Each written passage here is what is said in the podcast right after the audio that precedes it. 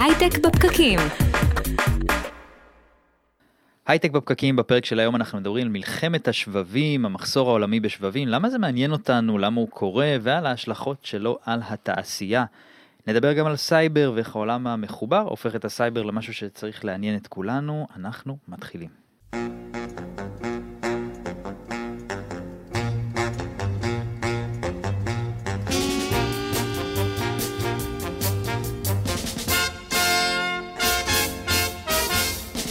שלום חברים, אנחנו כאן איתכם בהייטק בפקקים, מדברים על יזמות, סטארט-אפים, טכנולוגיה והעתיד. אנחנו משדרים לכם כמו תמיד בפייסבוק live, בכלכליסט ואצטדיון הסטארט-אפ. חפשו אותנו גם בסאונד קלאוד, אפליקציות הפודקאסטים האחרות, ספוטיפיי, אפל פודקאסט, אה, מה שעולה לכם לראש, כנראה שאנחנו שם, פשוט תקלידו הייטק בפקקים או בפקקים, ואתם תמצאו אותנו.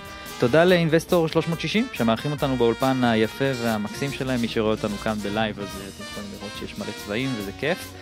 אני אדר חי, איתי נמצאת נירית כהן. שלום וברכה, אתה יודע, פתאום אה, אפרופו פקקים, חשבתי שכשזזנו ל-12 בצהריים, אמרו, טוב, אבל אין פקקים ב-12 בצהריים, ואז הפקקים זזו גם, והכל בסדר. כן, אז עכשיו יש פקקים לאורך כל היום, זה כבר זה פחות משנה אם זה בוקר או ערב או, או מתי שלא תרצה יש פקקים, זה, זה מדהים. אז אנחנו נהיים יותר ויותר רלוונטיים, אנחנו רואים את הכמות ההאזנות עולה ועולה, ואולי זה בגלל זה, לכי תדעי. כן, כן. השקעה בטוחה. אני, אני בעד שנעשה הפוך, שההייטקס יסדר את הפקקים. שההייטק יסדר את הפקקים. ואז אה, כן, ואז נצטרך למצוא אה, טריגר אחר שיאזינו לנו. אה, נראה לי יש לנו... מספיק, כן. אז אה, אנחנו מדברים על שבבים, ו... אה, כיף לי שזה, שאת איתי שזה, פה. אני, זהו, אני חושבת על זה, אתה יודע, מדברים על שבבים, אוי, זה יהיה משעמם, ומצד שני, בשיחות ההכנה לא הצלחנו להפסיק לדבר, לא, אז זה- זה, אולי זה- בעיה שלי, אבל... אה, לא, זה פשוט נושא מרתק, וככל שהם מבינים אותו יותר, מבינים למה הוא מרתק ולמה הוא כל כך משפיע על התעשייה, וכיף שגם את פה, שיש לך את כל הניסיון העצום הזה, זה לא רק את שזה מעניין אותך, אני חושב שזה מעניין את, אה, את כולנו. אז אה, נראה לי שאפשר אה, אפשר להתחיל, לא? יאללה, נלך על זה. נמצא איתנו כאן שחר כהן, שותף מייסד בלוסיד קפיטל, The Geeks Fund, בין הקרנות הטכנולוגיות הראשונות בעולם שמשלבות השקעה במניות טכנולוגיה גלובליות ו late stage בהון סיכון. אהלן שחר. אהלן, מה נשמע? טוב מאוד. אה, שחר, אז מה זה הדבר הזה שבבים? למה, למה זה צריך להיות אכפת לנו בכלל? אז אמ, מה, ש... מה שנמצא מאחורי כל דבר שאנחנו נוגעים, ואנחנו מכירים את זה, זה שבבים. סתם לסבר את האוזן, אמ, בטלפון יש סמארטפון 275 דולר שבבים, ברכב שיצא לשוק בעוד שנתיים, רכב חשמלי, יש משהו כמו 700 דולר שבבים, זאת אומרת ברכב יש יותר שבבים מאשר בסמארטפון. אה, בסרבר שמריץ את כל מה שאנחנו אה, עובדים עליו, אם זה האינסטגרם ואם זה, אה, ואם זה ווייז, אה, יש 5,500 דולר שבבים. זאת אומרת, אה, אנחנו נמצאים במקום שבו השבבים הם בעצם סם החיים אה, של, אה, ש... שבלעדיו אנחנו לא יכולים כמעט לחיות. כשאנחנו בעצם אומרים שהעולם נהיה דיגיטלי, אז המוח, התקשורת, זאת אומרת, כל הדבר הזה שבו משהו מדבר עם משהו, זה שבבים. נכון. בעצם, אם נכון? אנחנו זה- מסתכלים על עולם קדימה של בינה מלאכותית, בינה מלאכותית זה אמ, אה, שבבים בצורה הכי טהורה שיש, זאת אומרת, אמ, אמ, אולי השבבים נגיד שכולם מכירים של NVIDIA, ה-GPU של NVIDIA, זה אחד מהשבבים הכי יקרים שיש. כן, כל מי שקנה לילד שלו כרטיס מסך יודע שהוא. עולה היום יותר כסף מהמחשב. נכון. נכון, אבל אז בעצם המחסור לשבבים פרץ לחיינו, לדעתי, אה, ברמה ככה הרחבה התקשורתית, שפתאום לא היו מכוניות חדשות. נכון, אז באמת רואים עכשיו שאין מכוניות, קשה מאוד להשיג אה, אפילו אייפונים, אה, ו- ומה שקורה בתעשייה בשנה האחרונה, יש מחסור משמעותי מאוד בשבבים שנקראים שבבים אנלוגיים, זה נשמע משעמם, אבל זה, זה שבבים של החיים עצמם. מה זה שבבים של החיים? יש בעצם, כשאנחנו מסתכלים בתעשיית השבבים, יש שלושה סוגי שבבים. בגדול, יש שבבים אנלוגיים, שבבים של החיים עצמם, זה שבבים שמתרגמים את הקול, מתח, טמפרטורה, לחץ, לאותות דיגיטליים. אלה שבבים שבדרך כלל מיוצרים על ידי חברות כמו טקסס אינסטרומנט או אינפיניאון. הם כאילו קצת יותר פשוטים, נכון, כן. הם, הם קצת יותר, הם מיוצרים בטכנולוגיות פחות מתקדמות. יותר ישנות, כן. נכון. עכשיו, ויש את השבבים שהם השבבים הכי מתקדמים, שזה בעצם השבבים של, הבית, של NVIDIA או של אינטל, או שבבים שמריצים סרוורים או לפטופים חדשים, שזה השבבים בגיאומטריות אה, מתקדמות שמיוצרים בתהליכים הכי יקרים והכי חדשים. בשבבים האלה כרגע אין מחסור, אבל יש בהם מלחמת עולם אחרת שמתרחשת, אנחנו ניגע בזה בהמשך. מהמם. ויש סוג אחר של שבבים, של שבבי זיכרון. זה השבבי זיכרון הרם. זה מה שיש לנו בתוך הדיסק נכון. און קי, או לצורך העניין ב... בטלפון יש גם, גם זיכרון שהוא נשמר שזה התמונות וגם זיכרון רם שהטלפון רץ וזה שווה זיכרון. כיום בשבבי זיכרון כרגע אין בעיה של, של, אה, אין בעיה של מחסור, בשבבים המתקדמים, במה- בלוג, מה שנקרא לוג'יק או דיגיטלי, גם שם יש פחות בעיה של מחסור, איפה שיש היום מחסור זה בשבבים האנלוגיים, אנלוג. זה, זה בעצם כשאנחנו אומרים שיש דיגיטציה של העולם וה, וה, והטכנולוגיה נכנסת לצורך העניין לכל דבר שבו, ה- אולי דיברנו פעם על המקרר שידבר עם הסופר ויעשה את ההזמנה לבד, זה שבבים. בול. זה השבבים שיש בהם מחסור, השבבים שמפעילים את כל המכשירים שאנחנו נוגעים בהם בעולם, במובן של אה, מכשירי IoT. והיום כל, כל מכונת קפה זה IoT, כל, כל רכב הופך להיות צרכן עצום של שבבים, ומשם, דרך אגב, מגיע אחד המקורות המרכזיים של המחסור, שהרכבים החשמליים, אה, בגלל הסובסידיות ש, שהמד, שהמדינות הכניסו בזמן הקורונה, ובגלל העובדה שהרבה מאוד צמצמו את, ה, אה, את ההזמנות במהלך הקורונה, אה, ועכשיו, מה שהתופעה שקרתה קרתה- קרתה בקורונה, שאנשים במקום לצרוך שירותים, מסעדות, הופעות, טיולים, חוץ לארץ, צרכו מוצרי צריכה, מקררים, מח- מחשבים, לפטופים, אוזניות, אז אנחנו רואים ששם בעצם נוצר אה, מחסור מאוד משמעותי. עכשיו צריך להבין, גם בטלפון סלולרי, יש בו את המעבד שהוא מאוד מתקדם. של, אה, של אה, קוואלקום או של, שמיוצר ב-TSMC, אבל יש בו המון המון שבבים אנלוגיים למשל, שמבצעים עיבוד אותות של קול, מבצעים סינכרון של, ה, אה, של האות רדיו, ואלה השבבים שכרגע יש בהם מחסור, מצד שני צריך לשים במקום הנכון. אה, המחסור הזה הוא מחסור שהוא הוא זמני, הערכות בתעשייה. אה, מ, מ, אנחנו אה, מנהלים שיחות עם, גם עם מפיצים בתעשייה וגם עם אנשים שנמצאים על הקרקע בתעשייה בטיוואן וב, ובמלזיה, אה, שהמחסור הזה ייפתר במהלך אה, Q1 או Q2. אה, זה נובע מכמה מקומות, פעם ראשונה אה, יש תוספת משמעותית של מפעלי ייצור שממש ממש עכשיו נכנסים לפעולה, אינפיניון פתחה מפעל גדול עכשיו בגרמניה מהמם. ואחרים, וגם המחסור הזה הגיע מעובדה שברגע ש... הקיבולת ייצור עלתה, עדיין היו כל מיני סגרים במלזיה ואינדונזיה שגרמו לכך שמפעלי אריזה של שבבים הם, היו בקיבולת נמוכה. הדבר הזה נפתר.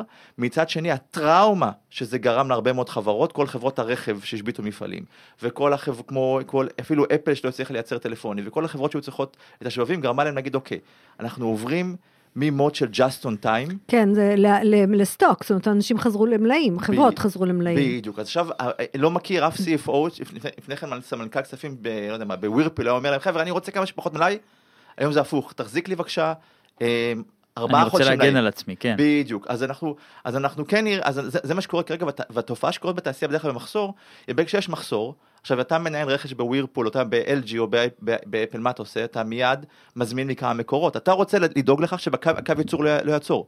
ואז אתה מזמין מכמה מקורות, אז אתה עושה double ordering מהרבה מקומות, עכשיו גם המפיץ מזמין ביקוש, ואז נוצר מצב שלאורך כל אז אתה אומר בעצם ש-. שבעצם יש- יש יש בלון בהזמנות בעצם. אז כרגע כול- לכולם, כולם, כשאתה מדבר עם המנכ"לים של חברות השבבים, כולם יודעים שיש double ordering, אף אחד לא יודע כמה, אף אחד לא יודע אם אני בתור, כמה, כמה הזמנתי.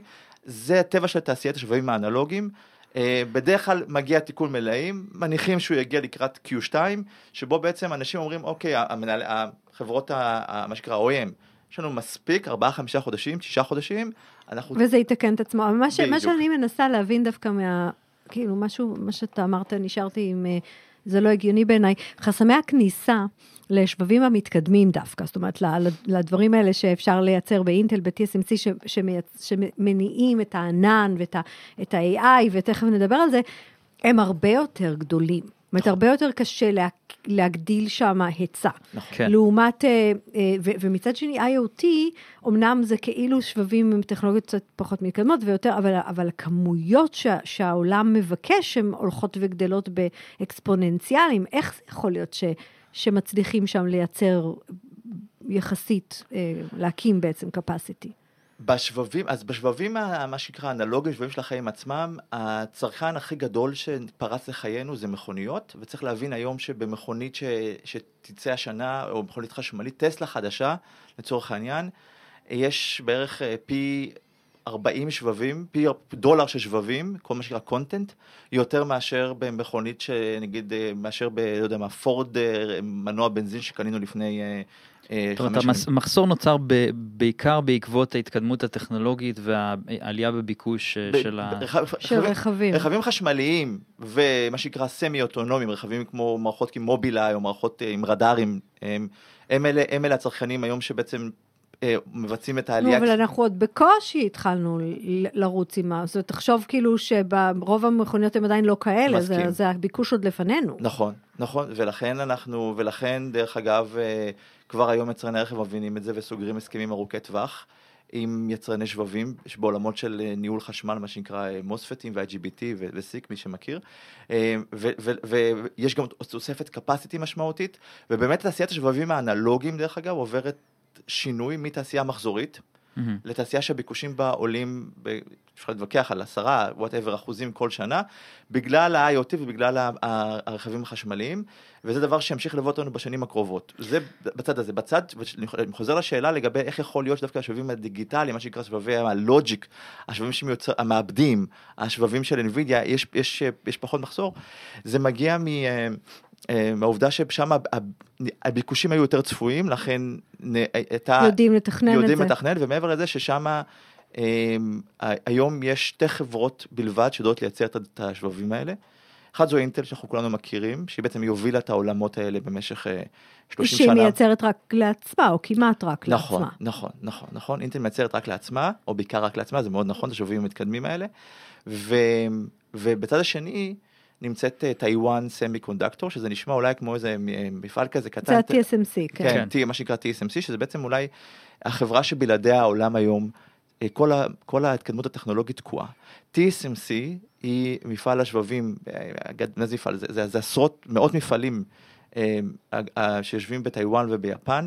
אה, בקרוב ארצות הברית, הגדולים בעולם, הם בעצם היום, הם, הם חברה שבעצם הייתה הקבלן משנה שלו. זה ה outsourcing של הייצור לכל מי שעושה פיתוח. זה מדהים אותי אבל שחברה אחת, אלוהים, כן. ש, שכל העולם כאילו כמעט חצי עולם כמעט תלוי בחברה אחת, לא משנה כמה היא גדולה ו- וכולי, זה מטורף. כן, אז ה- אפל, כל השבבים המעבדים של אפל, גם למק עכשיו וגם לאייפונים מיוצרים ב-TSMC. כל השבבים, רוב השבבים של קוואלקום, זה בעצם השבבים שמפעילים את הסמארטפונים כל האחרים, ה-GPUs, כן. זה נמצאים, ה-GP, אין, השבב- 80% מהשבבים של NVIDIA מיוצרים ב-TSMC, זאת אומרת אין בינה מלאכותית בלי TSMC, ומה, שקורה היום בעולם, וזה למה אה, מתחוללת מלחמה על השבבים האלה בצד הגיאופוליטי, אה, כל הש... כדי להריץ אה, מה שנקרא workload ים מתקדמים ב cloud, אה, גם השבב, השבבים האלה מאוד מאוד אה, הם הכרחיים, ואנחנו רואים אה, תופעה שקורית מעניינת, שאם בעבר אינטל אה, מכרה לחברות כמו HP ודל, ובעצם החברות האלה היו סוג של מרכיבות מחשבים, היום הלקוחות המרכזיים שהם צורכים שבבים זה שחקני ה cloud, גוגל, אמזון, אה, מייקרוסופט וכולי. ואז השחקנים האלה היום, במיוחד AWS, בעקבות הרכישה של אנפורנה לאבס, חברה ישראלית של אביגדור וילנץ, שנרכשה לפני חמש שנים, סליחה, ב-2014, והבאנה לאבס, שנרכשה אה, לפני... על ידי אמזון ווב סרוויסס. בדיוק, על ידי אמזון ווב סרוויסס. הם, אמרו, רגע, אנחנו הצרכנים, הלקוח הגדול של אינטל. עכשיו אנחנו, למה אנחנו צריכים לשלם לאינטל את הרווח העצום שאינטל עושה 60% gross margin? בואו נתכנן בעצמנו. ואז הם לקחו את אנפורנה לאבס, הצוות מהנדסי שבבים של אנפורנה לאבס, לקחו את העובדים מאינטל וממובילאיי, ובעצם אה, בנו שבב, תכננו שבב משלהם שנקרא גרביטון, שהוא בעצם מתחרה באינטל CPU, והיום חמישה, אני נורא מפשט, חמישה, נתונים שאנחנו פשוט עוקבים אחרי מספר ה server ים שמריצים כל מעבד אה, ב-AWS, 15 אחוז מה, מה שנקרא instances, זה בעצם השרתים הווירטואליים שרצים ב-AWS, רצים על, על מעבדי גרביטון, שזה מעבדים של, שאמזון תכננה, Mhm. ומיוצרים זאת ב-TSMC. אומרת, ברגע, ש, ברגע שהם לקחו את המעבדים מאינטל, את הפיתוח מאינטל, הם בעצם הוציאו את הייצור ל-TSMC, זה רק ממשיך להזיז להזיז ל-TSMC בעצם. לעוד ביזנס. בדיוק. וזה אומר שאגב TSMC הצליחה להגיע, כי היסטורית זה לא היה ככה, ל, לרמות אה, ייצור אה, אה, מתקדמות. אז היום, אז, אז אינטל לקחה, אינטל עשתה, אמ, עשתה כמה שגיאות במהלך הדרך, השגיאה המרכזית היא אמ, אמונה ש... טכנולוגיה שנקראת EUV, שזה בעצם אה, טכנולוגיית ייצור אה, שמשתמשת במכונות שעולות אה, באזור 150 מיליון דולר של חברה שנקראת ASML. היא לא האמינה שהדבר הזה יעבוד, היא האמינה במה שנקרא בייצור in-house בטכנולוגיה יותר פנימית של אינטל, אני מפשט מאוד. ו-TSMC כן לקחה את הכיוון הזה, ובאמת בארבע שנים האחרונות TSMC מצליחה להגיע למה שנקרא גיאומטריות מתקדמות, לחמש, לשבע ננומטר, לחמש ננומטר ועכשיו לשלוש ננומטר, שלוש שנים לפני אינטל. אינטל מתעכבת מאוד בייצור ה-7 ננומטר, זאת אומרת, אה, ו-TSMC מקדימה אותה בשלוש שנים. צריך לשים פה קבת, ה-10 ננומטר של אינטל מקביל ל-7 ננומטר של TSMC, אבל עדיין, עדיין TSMC מקדימה את אינטל ב... אה, בקיבולת, אה, ביכולות ייצור המתקדמות, זה אומר ש...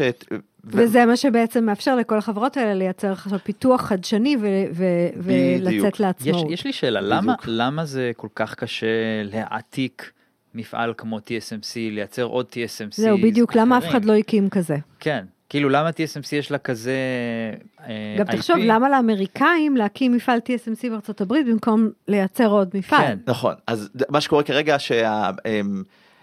מכיוון שגם הממשל של, של ביידן וגם אירופה מבינים שבלי שבבים שום דבר לא עובד, לא תחבורה, לא, לא cloud, לא, לא מטוסים, שום דבר לא זז בלי שבבים. מתקדמים. מתקדמים, אז אה, יש היום, והבנה שכולם תלויים במפעל בטיוואן. טיוואני, כן. גדול ככל שיהיה, שכידוע סין טוענת שאין דבר כזה טיוואן. ו, כן, או, וסין רוצה עוד לכבוש את טיוואן. כן. ו... עכשיו הגענו לגיאופוליטיקה. והגענו לגיאופוליטיקה, ואז, ואז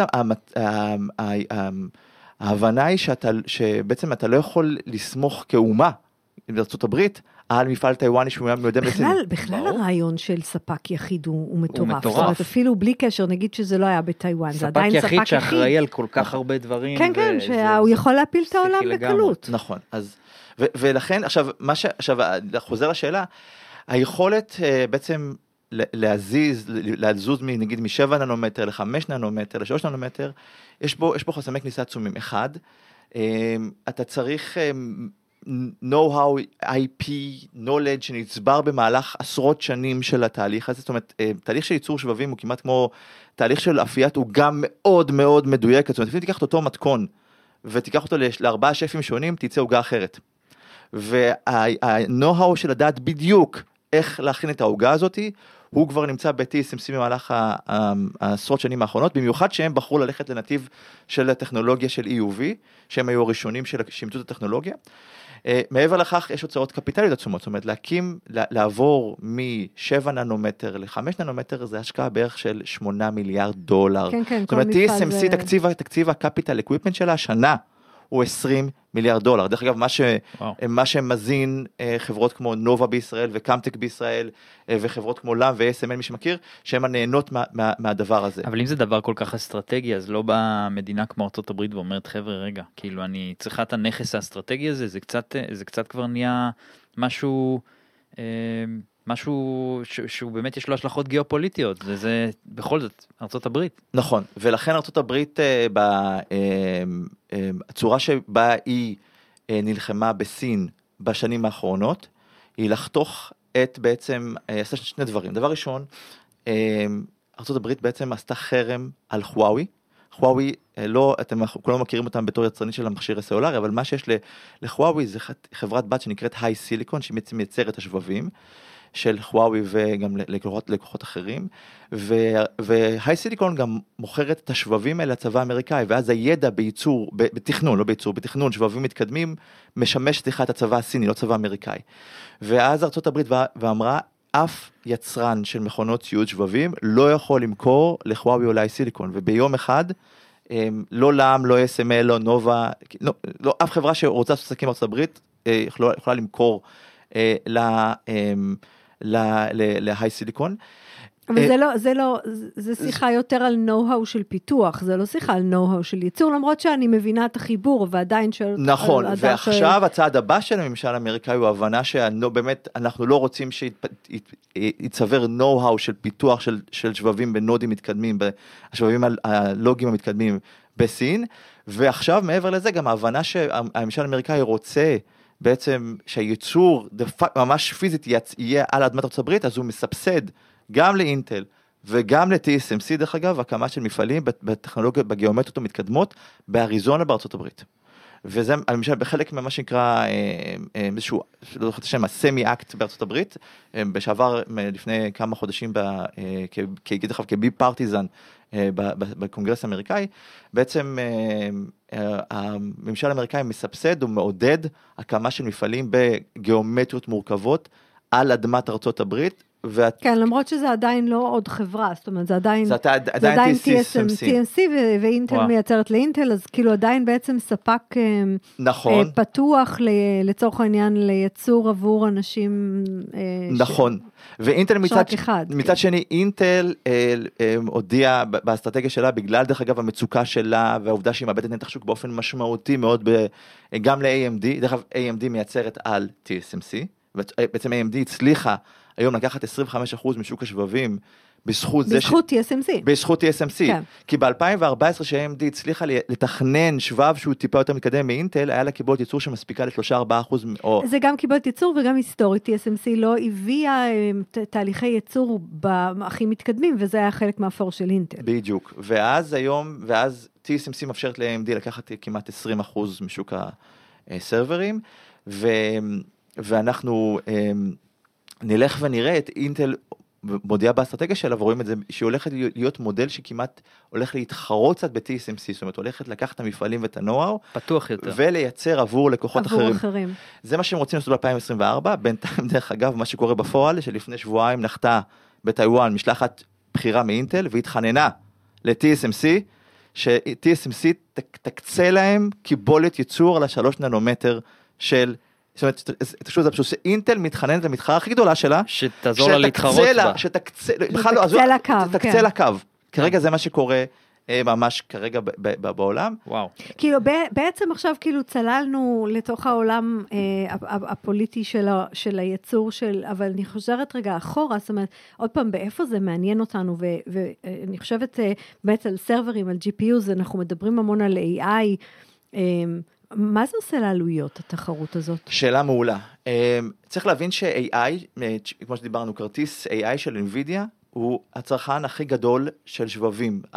מבחינת הגודל השבב, מספר הטרנזיסטורים עליו והעלות של שבב כזה, מעבר לזה שנמצא בדרך כלל השבב כזה מסביבו או עליו, נמצאים רכיבי זיכרונות, מה שנקרא HBM, High Bandwidth Memory, שגם הם מאוד יקרים לייצור, והם בעצם אה, שבבי זיכרון שעובדים ברוחב פס נורא גבוה כדי to feed the beast, את ה, שיוכלו להכיל את האינסוף טרנזיסטורים שנמצאים כאילו שם. בעצם, בעצם הסיפור הזה של AI במובן של, אנחנו צריכים ללמוד, כאילו לעבד המון דאטה במהירות גבוהה, ל- ללמוד אה, קשרים, זאת אומרת, כל הדבר הזה שאנחנו מדברים עליו כל הזמן, שהמערכת תדע לעשות כל מיני דברים במקומנו ולעשות את זה מהר, נכון? בדיוק, ו- והדבר הזה, מכיוון שהשבבים האלה עולים המון המון כסף, אז עלות ה-AI, עלות אימון מודלים ב-AI ו- ועלות מה שנקרא אינפרנס עולה בצורה משמעותית. זאת אומרת, אנחנו תמיד מדברים על זה שה-AI יחליף הרבה מאוד עובדים, לא הרבה מדברים היום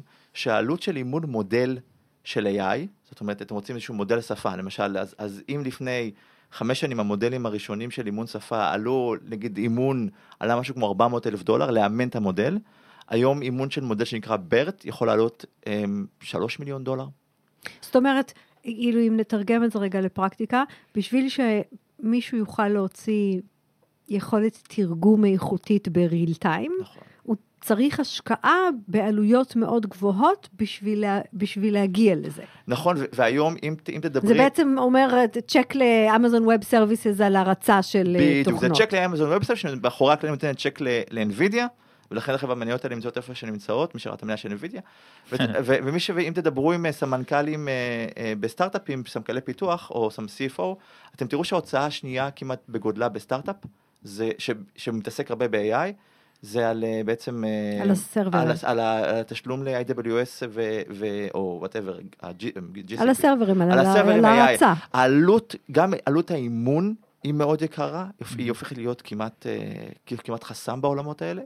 אה, זה יכול להגיע... שזה פתאום מרתק. חסם כניסה, זאת אומרת, כן. יש יכולת לי רעיון, אבל אני צריך גם מיליונים בשביל אה, בשביל לאמן את המודל. בשביל לאמן את המודל. זאת אומרת, לאמן למשל את אה, GPT-3, שזה מי שמכיר אולי אחד המודלים הכי מתקדמים ב- אה, בטקסטים אה, בעולם, עלה, אה, כמה שאני קראתי, באזור בין 15 ל-20 מיליון דולר, רק יאללה. לאמן אותו. אה, ואז בעצם זה עולה שאלה איפה AI יהיה כבר כלכלי. זאת אומרת, אה, זה כבר לא שאתה יכול, כי אם עלות האימון מודל ועלות מה שנקרא אינפרנס הם, הם מאוד יקרות, אז זה מצמצם חלק מה-use cases של AI. ואין הסתכלות קדימה על מצב שבו העלות הזאת אה, יכולה לרדת. או, אז, אז זה, זה אם, אם מסתכלים 30 שנה אחורה, אז כל ההתקדמות הטכנולוגית היא- היא נבעה מזה שאנחנו בעצם חוק חוק מור. מור, כן. ואז, ותמיד, שזה הוזלה של ה- היכולת הטכנולוגית, זאת אומרת, נכון, שהיא- חוק מור שאתה בעצם אה, אמר שבתוך כל שלוש שנים מכפילים את מספר זאת אומרת, הטרנזיסטורים. התרגלנו כבר לאיזשהו מצב שהטכנולוגיה הטכנולוגיה נהיית יותר יורדת, ויותר כן. טובה, לא. שהסמארטפונים שלנו נהיים יותר ויותר טובים, ולא לא יותר. לא לעולם כן. חוסן. נכון, ו- וחוק מור הספיד אותו הרבה מאוד שנים, וכל פעם ממשיך לי, הוא, אה, אה, גם TSMC ואינטל מראות שאומנם זה לא, זה לא שלוש שנים, אז זה שלוש שנים וחצי, ארבע שנים, אז א' הוא מאט, אבל בעיקר מה שקורה וקורה השנה פעם ראשונה מאז, בשלושים, מאז שאינטל המציאה את, אה, את, את, תהליכי, תהליכי הייצור השבבים מתקדמים, אה,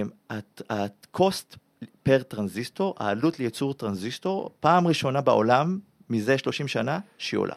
זאת אומרת, על השבבים החדשים של 3 ננומטר של TSMC, הצ'יפ החדש שיצא של אפל, או שיצא ל-AWS, אמ, יש שם משהו כמו פי 1.4 שבבים, או טרנזיסטורים מאשר למשל בטכנולוגיה הקודמת, בחמש, אבל העלות ייצור פר טרנזיסטור עלתה. אבל זה לא בגלל הטכנולוגיה שהיא חדשה, בגלל שהיא כאילו נכנסו לעולמות, לא בגלל זה? לא, זה, זה מגיע, כמו שאמרנו, כדי לעשות את המעבר מ-5 ל-3, TSMC צריכה להשכיב 8 עד 10 זאת אומרת, מיליארד זה- דולר. זה, זה חוזר ל- ל capital, למרות בדיוק. שהיסטורית זה היה, אבל אתה אומר שזה הופך אה, יותר ויותר בדיוק, מורכב. הופך להיות כאילו, ויותר למשל, יקר. כי למשל כל מכונת EUV כזאת היא 150 מיליון דולר, 200 מיליון דולר.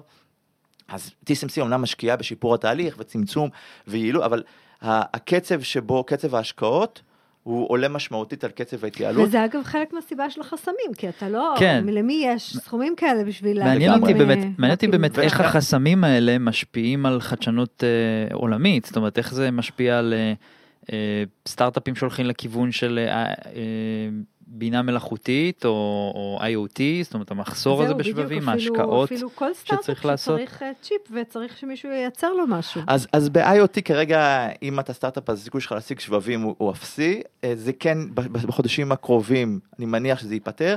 כן, אבל אם הייתי ב board של, של סטארט-אפ ב-IoT, אז ברגע שהחברה מתחילה להגיע, מצאה product market fit ומתחילה לייצר, אז כן נתחיל לחשוב על, אה, על הסכמים ארוכי טווח, כי, כי המחזורים האלה בתעשייה הולכים ונהיים יותר ויותר אה, משמעותיים, וגם כל הלקוחות הגדולים אה, סגרו הסכמי ארוכי טווח, ולכן נשאר פחות ופחות לאלה שאין להם אותם. אה, גם, וראינו חברות כמו SolarEdge, או חברות שהן אה, חברות רכבים, בעצם מוכנות לשלם יותר לאינפיניון ו-STM וחברות האלה עבור הגישה לקפסיטי מובטח לשנים הקרובות. אה, בעולמות של בינה מלאכותית, כרגע אה, השוק פחות מסתכל לצד ההוצאות, אבל אנחנו רואים את זה מתחיל להשתנות בחודש האחרון בוול סטריט. אה, אם בעבר היית אומר לך בוא תביא לי צמיחה ואנחנו ניתן לך מכפיל whatever מכירות, אנחנו רואים בחודש האחרון, ואני מניח שיכול שהריבית תעלה, שוול סטריט יותר ויותר תסתכל גם על צד ההוצאות, ולכן השאלה היא לא רק האם הבינה המלאכותית עובדת, אלא השאלה האם ה-cost benefit שלה עושה שכל. מהמם. זאת אומרת, האם עלות האימון שלה, עלות האימון ועלות האינפרנס, ב- נגיד בסקייל, אה, זו שאלה נורא מעניינת, אם חוסך- מישהו יוכל להחזיר את הדבר הזה אחורה, כי יש איזה משהו ש... אתה יודע, זה כאילו, האימון זה משהו שאתה עושה אותו, ואחר כך אולי אתה יוצר אלגוריתמים שעובדים, ואחרים יכולים להשתמש בזה, זה, זה מעניין, כאילו, להבין אם זה הופך להיות תשתית, ואם זה בכלל חיה שאפשר להחזיר אותה אחורה. זה נכון, אני חושב שאתה תראה, ברגע שאתה תראה בהר- בהרבה מאוד חברות שעושות הרבה מאוד שימוש, שאני מניח, במובילאיי או בחברות שעושות הרבה מאוד שימוש בבינה מלאכותית, אתה תראה בשלב מסוים אה, R&D מוק, אה, מוקצה לבצע אימון, אה, בוא נגיד, לצמצם את מספר האימונים. אה, כי האימונים האלה נהיים ונהיים יותר ויותר יקרים. כן, אולי לחשוב לפני, זאת אומרת, לעשות איזושהי עבודת... אה, כן. כאילו לא לזרוק ישר אה, נכון, היום זה תהליכים. תאמן, בדיוק. נכון. הנושא של שרשרת אספקה פתאום נהיה כל כך uh, משמעותי, והיכולת הזאת באמת לקבל את הדברים, זאת אומרת, יש לך ספק ויש לך אספקה מאוד מוגבלת, ופתאום היכולת שלך לקבל את הרכיבים מהר, בסוף הוא, הוא אספקט שנורא משפיע לך על היכולת להתחרות. אז זהו, אז כמה מזה זה בעצם המשבר של הקורונה שסגר ושלח אנשים הביתה, וכאילו כמה מזה יישאר פה בלי קשר? אני חושב שהקורונה היא גרמה לכך שאנשים קנו יותר מוצרי צריכה ופחות שירותים, וסגרה חלק מהמפעלים. וסגרה לחלק מהמפעלים, זה נכון, ובנוסף הצטרף על זה אה, השיטפון, השיטפונות והברד בטקסס, והפסקות החשמל בטקסס, ושריפה מפעל של אה, רנסאנס ביפן, זה כאילו הייתה הסערה המושלמת literally.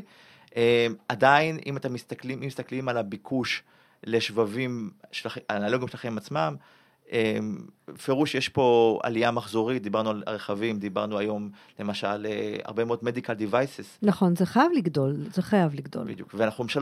ורואים את זה ברגע שנגיד נכנס תקן כמו בלוטות 5.2, שמאפשר. לדיווייסים לצרוך מעט מאוד חשמל, אז זה פותח שווקים חדשים. ואז אנחנו רואים AirTags שהוא משתמש בבלוטות 5.2, או אנחנו רואים אוקסימטרים, זה מדדים ל... ל... ל... לחמצן, זאת אומרת, אותו... אה, מין דונג כזה- שמים על האצבע ומודד חמצן לחולים, חולי קורונה חולים אחרים, אם בעבר היה מחובר לזה כבל, היום בעזרת בלוטות' 5.2 אפשר לעשות את זה בלי כבל. אז אנחנו רואים יותר ויותר מכשירים עוברים ל wireless, עוברים לבלוטות', עוברים למש... ל... ל... ל... ל... ו... ומעבר לזה גם העלות של ה... אמ, ה... היכולת לחבר בין IoT ל cloud מאפשרת ערך מוסף ללקוחות, פלוטון כדוגמה הכי טובה. אה, וכבר בסיליקון וואלי יש, את ה- יש המון סטארט-אפים שהם The Peloton Off או פלוטיז- פלוטיזציה של, שזה, נסביר למאזינים שלנו. פלוטון זה בעצם אה, הצורה הכי טובה לתאר את זה, זה אה, אופנועי כושר עם טאבלט, אבל בעצם הם בנו, הם, מה שהם טוענים, בנו מין רשת חברתית שבעצם אתה מקבל שיעורים ברימוט, Hmm. והמערכת עוקבת אחרי הביצועים האישיים שלך ומשווה אותך ל- אה, לפיר שלך. שזה, שזה עוד אחד מהצעדים שאנחנו נראה בעקבות הקורונה, שהרימוט בעצם יולד דברים, הוא יולד במכשירי אה, טיפול, הוא יולד במכשירי אה, ספורט ובריאות, כאילו כל מיני דברים בסגנון הזה. בדיוק. וחזרנו לקפסיטי של שבבים. אז, אז, אז, אז, אני, אז אם- אני חושב שאין אין ספק שיש פה שינוי, מה שנקרא שינוי טקטוני, בתעשיית, ה- כי החיים עצמם הופכים להיות צרכני שבבים הרבה יותר גדולים, אה, בכל דבר. ושם חסמי כניסה יותר קטנים.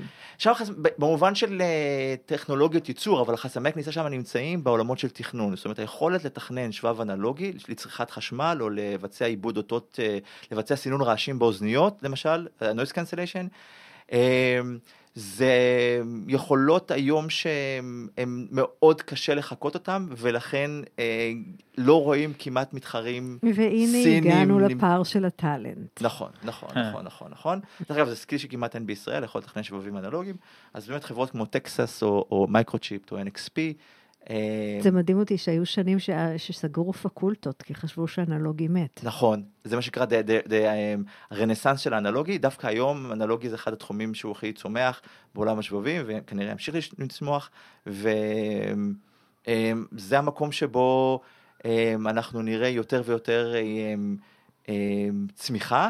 אה, בצד, ה- בצד הלו- הלוגי, בצד של, של השבבים, ה- של, באמת של המעבדים המתקדמים וכולי, אנחנו שם בעיקר נראה את המאבק, איך מצד אחד אה, בין המעצמות, מי, על, איזה, על איזה אדמה יוצרו השבבים המתקדמים האלה, אה, שפה אה, ברור שנגיד אירופה לא במשחק, באסיה, ב- אצלנו, אגב, פיזית יש אה, מפעלים. נכון, בארץ. אז ישראל התברכה בזה, למרות ששאלה טובה מאוד, אה, מה יקרה בעוד שנתיים, שככל שיותר ויותר שבבים אה, בעצם עוברים להיות, בעצם הכוח של AWS וגוגל ואז'ור אה, מתחזקים, צריך להבין שה- שהחברות האלה עושות אסטרטגיה אה, מדהימה, הן כבר כל כך חזקות וכל כך גדולות, שהן אומרות, רגע, אה, אני כבר אלך אחורה בשרשרת אינטגרציה הערך, לאחור, כן. באינטגרציה לאחור. דרך אגב, גם בעולם השבבים, כבר היום, מה שקרה בעשור האחרון, גם בעולם האנלוגי וגם בעולם, דרך אגב, השבבים, הזיכרונות, נוצרה קונסולידציה. אז אם בעולם, בעולם הזיכרונות היום יש שלושה שחקנים שיודעים לייצר זיכרונות מתקדמים, מייקרון, הייניקס, סמסונג, זה הכל. ולכן שם אנחנו גם רואים עליית מחירים באופן עקבי, לא- לאורך הסייקלים. גם בשבבים האנלוגיים הייתה קונסולידציה, היו כמעט אה, עשרה, מיזוגים רק בחמש שנים האחרונות של חברות אנלוגיות. זה, זה, זה חוזר לשיחה על ה-know-how בעצם, זאת אומרת שאתה, יש, יש מחיר מאוד גדול אה, בדיוק. ואז זה גם חוזר. לה- להשפעה על בכלל החיים שלנו. אם נכון. בעבר אנחנו אה, רגילים שהשבבים כל הזמן הולכים ונהיים יותר יותר זולים, אז עלות פר טרנזיסטור או שבבים מתקדמים עולה. יש קונסולידציה בשבבי הזיכרון, אז גם שבבי הזיכ... הירידה במחיר שבבי זיכרון היא הרבה פחות אה, משמעותית, ובנוסף בשבבים אנלוגיים יש קונסולידציה, והמחיר של שבבים ילך ויהיה יותר ויותר משמעותי מהדברים שאנחנו מה צורכים שאומר שהטכנולוגיה תתייקר בשנים Mm, הקרובות. לגמרי. שחר כהן, שותף מייסד בלוסיד קפיטל? The. Geeks Fund, וואו, היה ממש אה, מרתק, באמת, אני כאילו, אני מרגיש שאם לא היינו עוצרים היינו יכולים ככה כן, אה, להמשיך לדבר עוד אה, זה עוד מבאס אותי כמה הסיום שעות. של התוכנית הזאת. אני מקווה שגם, שגם למאזינים היה כיף ומעניין כמו שהיה לי, אז תודה רבה. תודה רבה לכם, אירחתם אותי. הייטק בפקקים.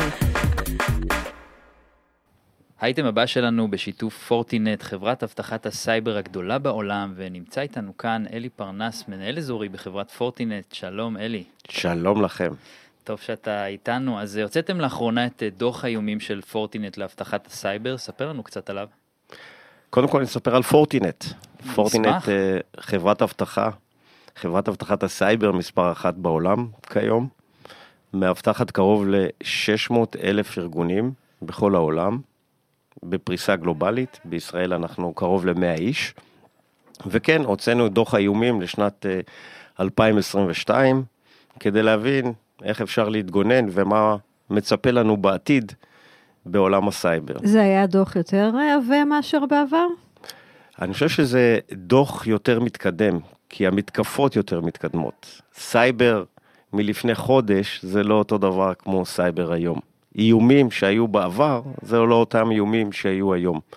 הטכנולוגיה כל הזמן מתקדמת, הפורצים לומדים כמו שאנחנו לומדים להגן, הם לומדים לתקוף, ואנחנו תמיד צריכים להשתפר. אז מה זה אומר אנחנו מתקדמים? מה, מה למשל איומים שהם אה, יותר מתקדמים אה, מאחרים? בואו נסתכל על איומי הכופרה שהיו לאחרונה, בין אם זה התקפות על בתי חולים, בין אם זה התקפות על אה, אה, אתר בישראל, אה, התקפה פסיכולוגית יותר, שפגעה בהרבה באמת איומי אנשים. כופרה, אני, אם לא תשלם לי אז, נכון? לאו זה- דווקא, אז מה זה? זה יותר מתקדם כבר. כי היום המתקיפים הם הרבה יותר חכמים. כשהם מפעילים איזושהי תוכנת כופר, שיכולה להיות גם תוכנת כופר כשירות, הם מכניסים עוד מרכיבים מאוד משמעותיים. אחד מהם זה מניעת שירות. זאת אומרת שהם רוצים להתקיף, ומעבר למתקפה שבו הם יחסמו את המחשבים, את המידע, הם לא ירצו שאנשי ה-IT יוכלו בכלל להיכנס ולתקן את הבעיה. ואז נוצר עוד רובד התקפתי. בנוסף לזה הם גם מפעילים מנגנון שנקרא וייפר, שזה כמו פצצת זמן, שהם באים ואומרים לך, אם תוך איקס זמן מסוים אתה לא תבצע את מה שנבקש, בין אם זה כסף או כל פעולה אחרת, אנחנו פשוט נמחק את כל המידע, ולעיתים גם נהרוס את החומרה שאתם עובדים עליה. אני, ח- אני חייבת לשאול אותך שאלה שתמיד אני חושבת על זה כשאני שומעת את הדיווחים האלה בחדשות. זאת אומרת, אצלי בבית למדתי, נכון, שאני צריכה שיהיו לי גיבויים בענן. ואז נניח שקרה משהו, נכון, לצורך העניין אפילו תקלה במחשב, אז אני יכולה להוריד את הגיבוי מהענן. למה זה לא מתחיל ככה? כי זה לאו דווקא השימוש בגיבוי בענן זה מה שיפתור את הבעיה. גיבויים זה דבר חשוב. כל נושא של מתקפה צריך לדעת גם איך אני מתאושש מאותה מתקפה.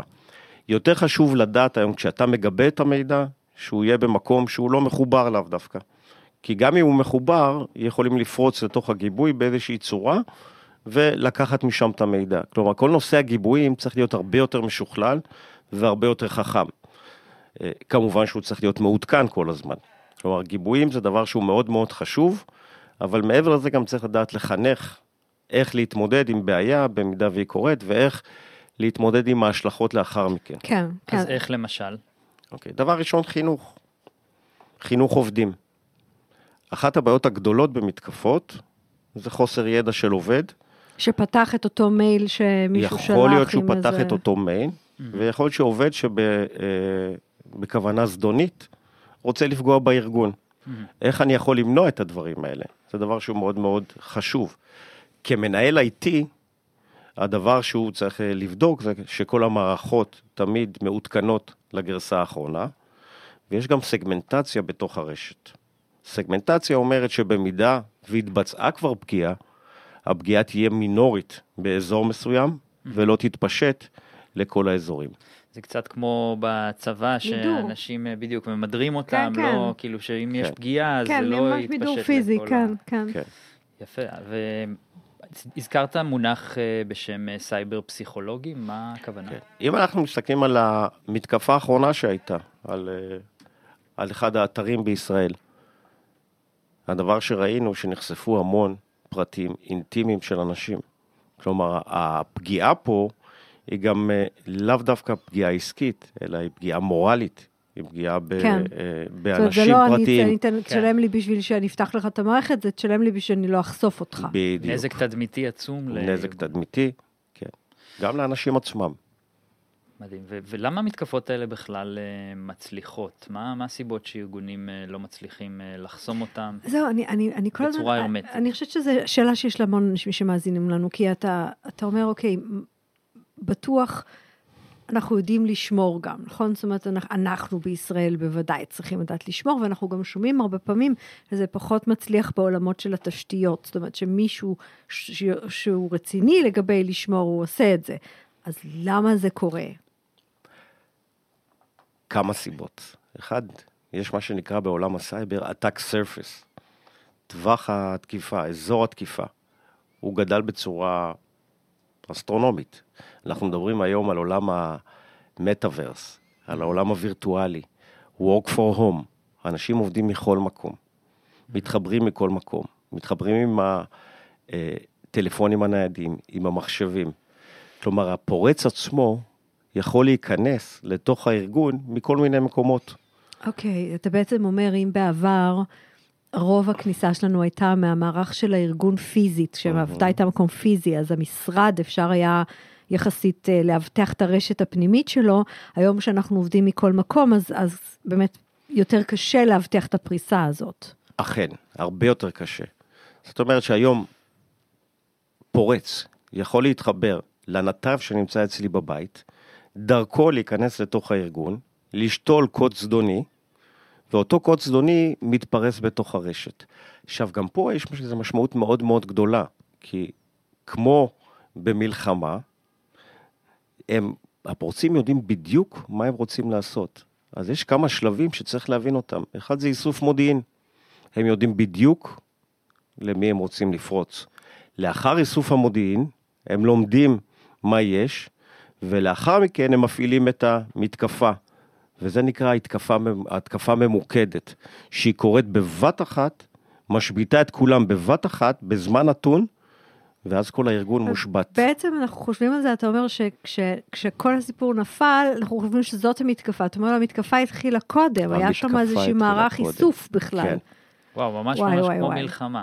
כן, כאילו, ארגונים שהם יותר בעצם, העולם הזה שהוא נהיה הרבה יותר מחובר, הרבה יותר, אה, הרבה יותר מכשירים שמחוברים לרשת, וגם התוקפים נהיים הרבה יותר מתקדמים, זה מייצר הרבה יותר חשיפה. בהחלט.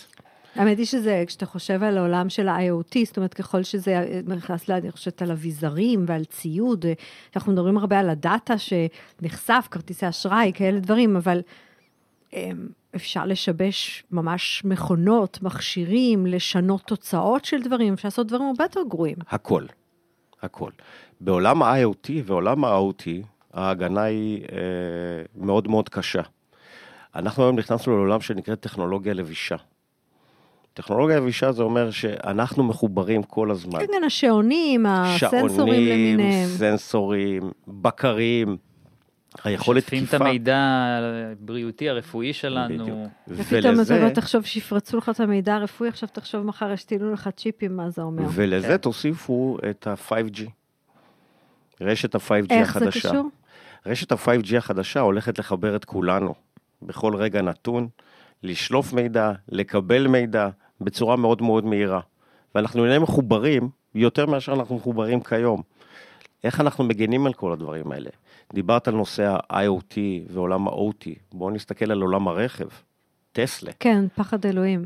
את מבינה, אם יצליחו להשתלט על רכב, ולשנות את המידע, אותו רכב, טוב, במקום מטוסים לעצור, אפשר, או אה, מטוסים, כן. כל דבר שהוא אה, עובד על אה, מערכות מורכבות, הוא נמצא בסיכון יותר גבוה. אז אני חוזרת לאיפה שומרי הסף. זאת אומרת, כאילו, יש לי איזה רצון להניח שההוא ששומר על המערכות בעולם של מטוסים, הוא, הוא יודע מה הוא עושה, למה זה ששומר על הדאטה של בית חולים או של אתרים פחות? כולם יודעים מה הם עושים. אבל את יודעת, יש משפט שאומר, הארגונים מתחלקים לשניים. יש כאלה שיודעים שהם נפרצו, ויש כאלה שעוד לא יודעים שהם נפרצו. בסופו של דבר, זה מלחמה. אתה צריך לדעת איך אתה מנצח את המלחמה בלי לצאת לקרב. זה ההיגיון בעולם ה security, בעולם הסייבר. אני צריך לדעת איך אני מאבטח את עצמי בצורה אוטומטית ואוטונומית. כי למצוא מחט ברמת השחת היום, זה דבר מאוד מאוד קשה. את דיברת מקודם על נושא הביג דאטה, המון המון מידע. איך אני יכול לשלוף מתוך המידע הזה את הקובץ הזדוני ולדעת שיש איזושהי מתקפה? איך אני יכול להשתמש בעולם ה-AI, כל נושא עולם האנומליות, אוקיי? שינוי התנהגותי, ולהבין שבעצם יש לי פה מתקפה. בואו נסתכל על עולם ה deep fake. שמעתם על ה deep כן, פייק? כן, ברור. שינוי אה, אה, קול, אה, זהויות, איך אני יכול להגן על הכניסה לתוך המערכת. הרי אם אני יכול היום להשתמש בזיהוי קול ולהחליף את הקול שלי במישהו אחר, ואת התמונה שלי במישהו אחר, אני יכול להיכנס לתוך הארגון. איך אני מאבטח את הכניסה שלי לתוך הארגון? אז אתה בעצם אומר, יש לנו, כאילו, הת- התפקיד של הכלים של ההגנה האלה, אה, בעולמות האלה, זה לייצר איזה רובד כזה שמס, שמסנן, בוחן, מוציא תוך כדי תנועה כל הזמן את המתקפה. כל זה לא הזמן. אם יש מתקפה, זה פשוט בכל רגע זה קצת נתון. כמו ל- בין מדינות, שמדינות כל הזמן אוספות מודיעין אחת על השנייה, רק אה, אתה יודע, זה ב- אני- בהרבה מקומות, הרבה תוקפים. אני ו- אתן לכם דוגמה יותר טובה, מהעולם הביולוגי. מהמם. כדוריות הדם הלבנות נכון, שלנו, בדיוק. הן בעצם אמורות לזהות תוקף על ידי מאפיינים מסוימים מהמם. ולבודד אותו. עולם הסייבר הוא אותו דבר. החברות הטובות יודעות לשתף מודיעין. זאת אומרת שהן יודעות לאסוף מודיעין מהרכיבים שנמצאים בתוך הרשת, במערכות AI נוספות, ועל ידי הון אנושי, להצליב את המידע ולדעת שברגע נתון מתבצעת כרגע מתקפה. Hmm. לאחר שמתבצעת המתקפה, צריך לדעת, דבר ראשון, איך אני מבודד את אותה מתקפה, איך אני מתאושש מאותה מתקפה, ואיך אני פותר את הבעיה בהמשך. ואיך אני לומד מזה כדי שהסוג הזה של מתקפה ייחסם בפעם בהחלט. הבאה.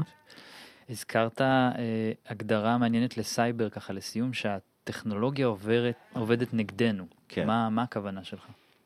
ככל שאנחנו מתקדמים עם הטכנולוגיה, אנחנו רואים שיש כל מיני השפעות. אחד זה הנושא של אה, אה, תודעה, שינוי התודעה על ידי הטכנולוגיה. בין אם משתמשים בפייסבוק ובין אם משתמשים באינסטגרם, אנחנו חושפים המון המון מידע שיכול לפגוע בנו, אוקיי? עצם היכולת של אנשים לדעת מה אנחנו עושים בכל רגע נתון, זה רק פוגע בנו.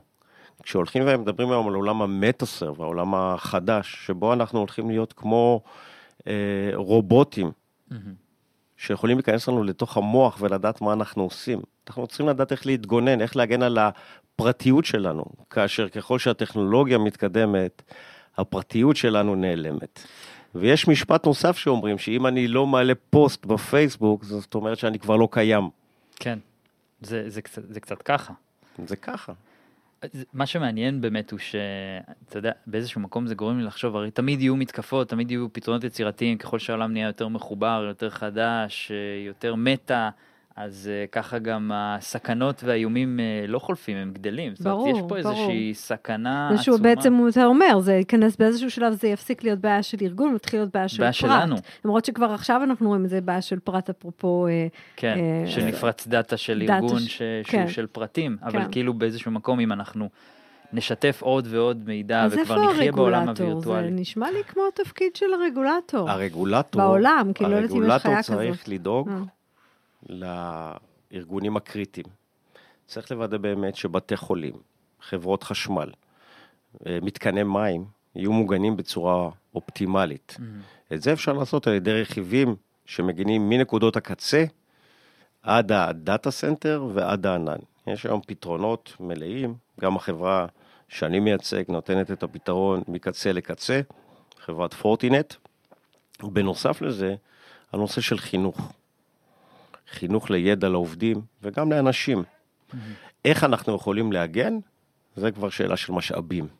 צריך לדעת היום שאבטחת מידע זה חלק אינטגרלי מהפעילות של החברה.